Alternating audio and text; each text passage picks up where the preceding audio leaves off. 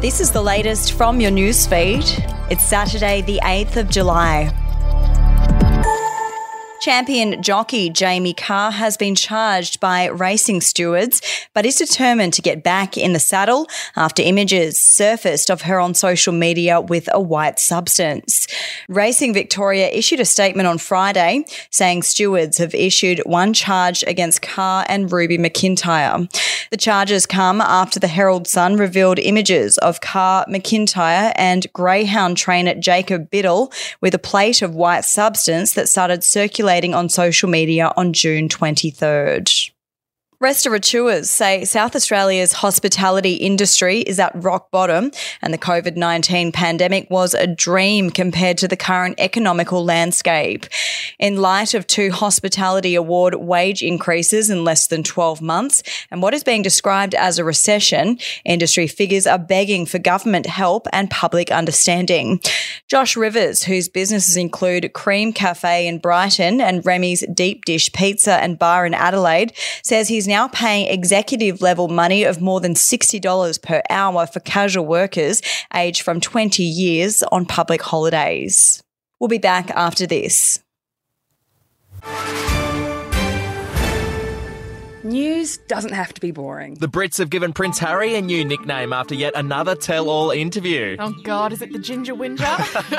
Let the team at news.com.au get you up to speed each day with their podcast, From the Newsroom. a couple were busted joining the Mile High Club. Well, I guess they can't fly Virgin anymore. Politics, sport, red carpets, royals. Get all the goss in just a few minutes. Follow From the Newsroom wherever you get your podcast from.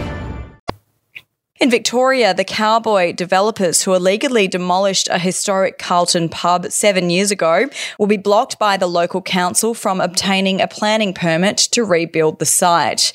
Developers Raman Shakiri and Stefce Kolevski were slapped with an enforcement order after bulldozing the heritage listed Corkman Irish pub without a building permit in 2016.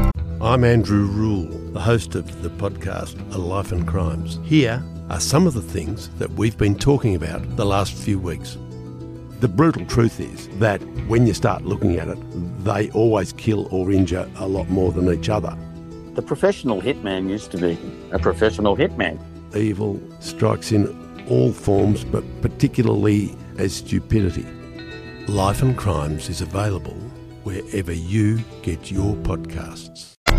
We'll have an update to your newsfeed tomorrow.